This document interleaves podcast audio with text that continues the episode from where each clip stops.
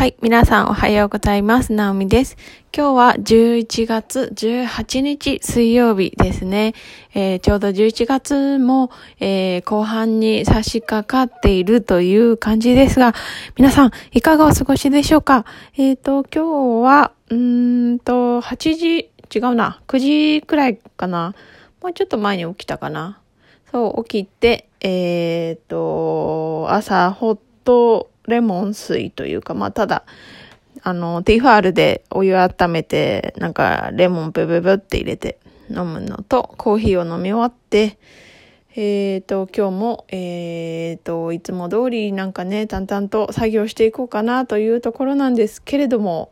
えー、今日はお話ししたいことが、えー、二つかな？二つあります。一つ目は、えっ、ー、と、まあ、例のごとく、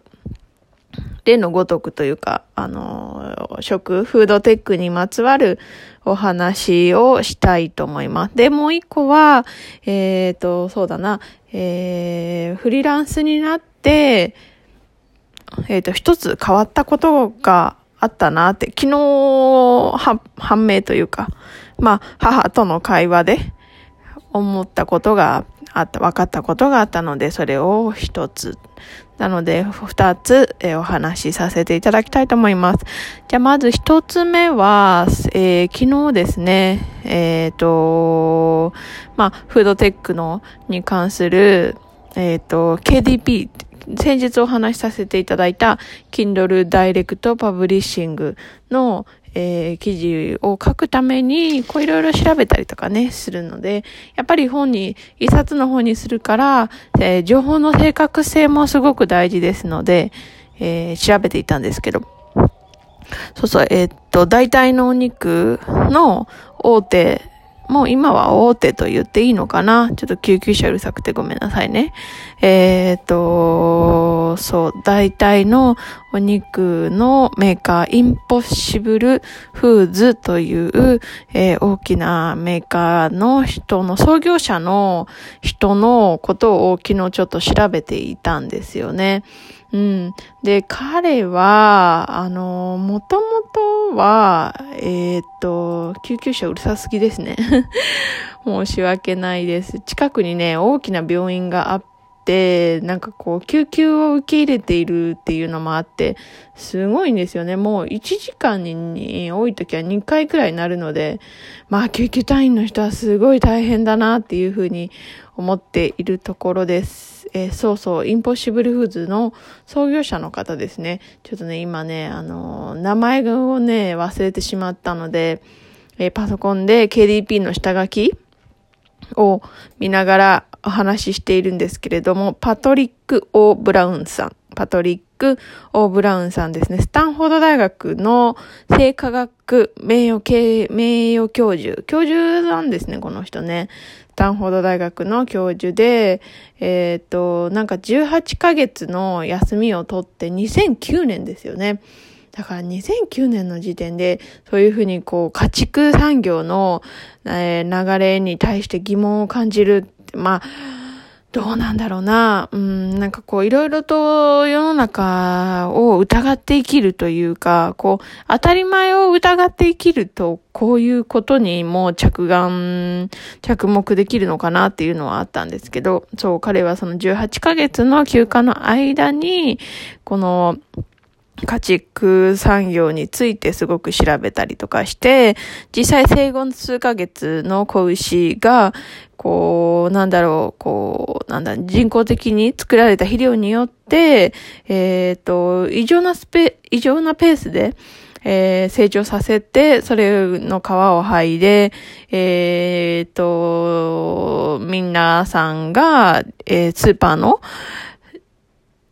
あの、精肉売り場で売られているような状態にするためのもの、状態の工程を彼は追ったらしいんですね。製造ラインというか。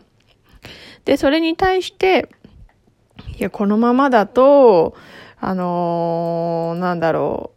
うん、まあ人間の食がで、いつか枯渇するっていうふうに思ったみたいで、で、もちろん、あの、その生命、牛を殺すことに対する倫理的なものに対してもすごく疑問を抱いて、で、それから、えー、2011年ですね、にインポッシブルフーズを設立したということなんですけれども、まあ、ね、すごく最初はね、やっぱりいろんな人から叩かれた、しかも今も、あの、叩かれていると思うんですよね。特にそういう家畜産業で、えっ、ー、と、ご飯を食べてる人たちにとっては面白く、面白いっていうかもうそう、面白い、面白くないの話ではないと思うんですけど、うん。だから、うんと、すごい難しいっていうか話ではあるとは思うんですけどね。なかなかこう理解を得にくい業界ではあるけれども、でも今はもうすごい、あの、資本力とかも出てきているので、あの、無視はできないですよね。しかもこう、なんだろう、2025年には、2050年から、2050年には人口、地球人口が100億人になるって言われてるのに、このままでは動物を殺して食べるということはちょっと難しい現実的ではないよねっていう。もちろんね、今まだ、まだお肉は美味しいですし、その気持ちも全然わかるんですけど、うん。だからね、こう、食というものを変えていかなきゃいけないなっていうのはあると思います。そう、だから今日ね、こう前半でお話ししたかったのは、なんか、そういう偉人、まあ亡くなってないけど、パトリック・オーブラウンさんは亡くなってないけれども、そういうふうに、こう、世の中の常識に対して疑っている、疑って生きるというのは、すごく大切なことだな、というふうに思いました。まあみんながね、そういうふうに、なんだろう、家畜の製造工程に対して、日本でもね、そういうことが行われている、まあ、日本は比較的、こう、放牧されている、あの、家畜が飼われているっていうのもありますけど、でも鶏とかはね、きっと、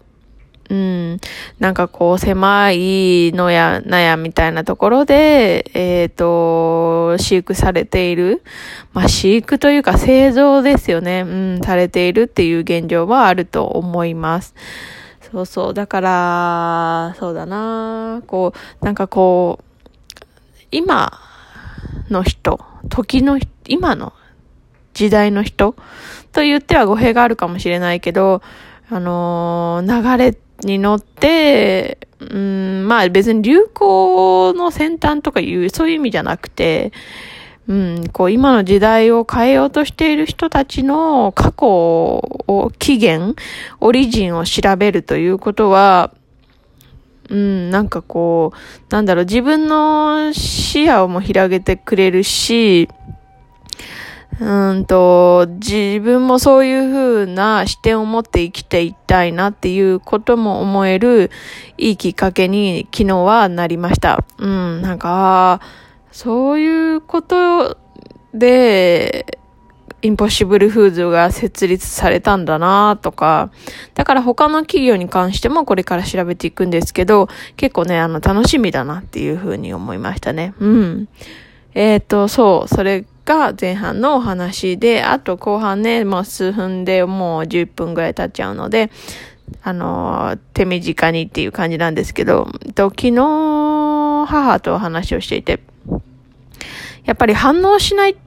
の力っていうか反応しないスキルっていうのはすごい大事だなっていうふうに思いました。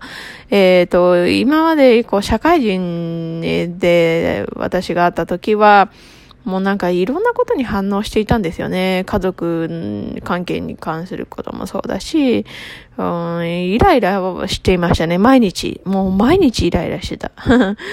今考えるとなんでやねんって感じなんですけど、そう、あの、なんか、一つ一つのことに対して過剰に反応して、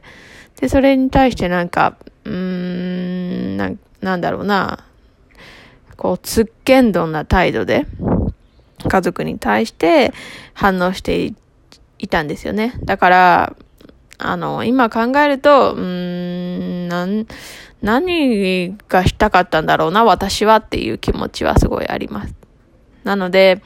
うーん、えっ、と、今、そういう風になってる人も多分いると思うんですよね。でも、あのまあ、だからといって社会人を辞めてみなっていうことじゃなくて、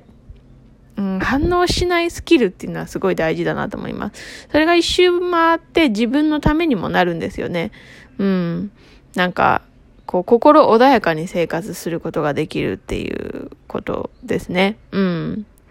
まあ、なかなかね、こう、まあ、外的ストレスっていうのはすごく避けようがない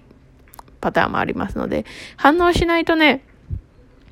あの、その外的ストレスも少し和らげることができるんですよね。うん。まあ難しいスキルかもしれないですけれども。まあね、皆さんも反応しないっていう、なんかこう、ちょっと怒りを覚えたら、こう、10秒ぐらい心の中で数を数えてみるっていうこともやってみると結構効果があるのかなっていうふうに思いました。はい、今日はちょっとこの辺にしてやめといしておきたいと思います。今日も最後まで聞いてくださってありがとうございました。素敵な一日を送ってください。ナオミでした。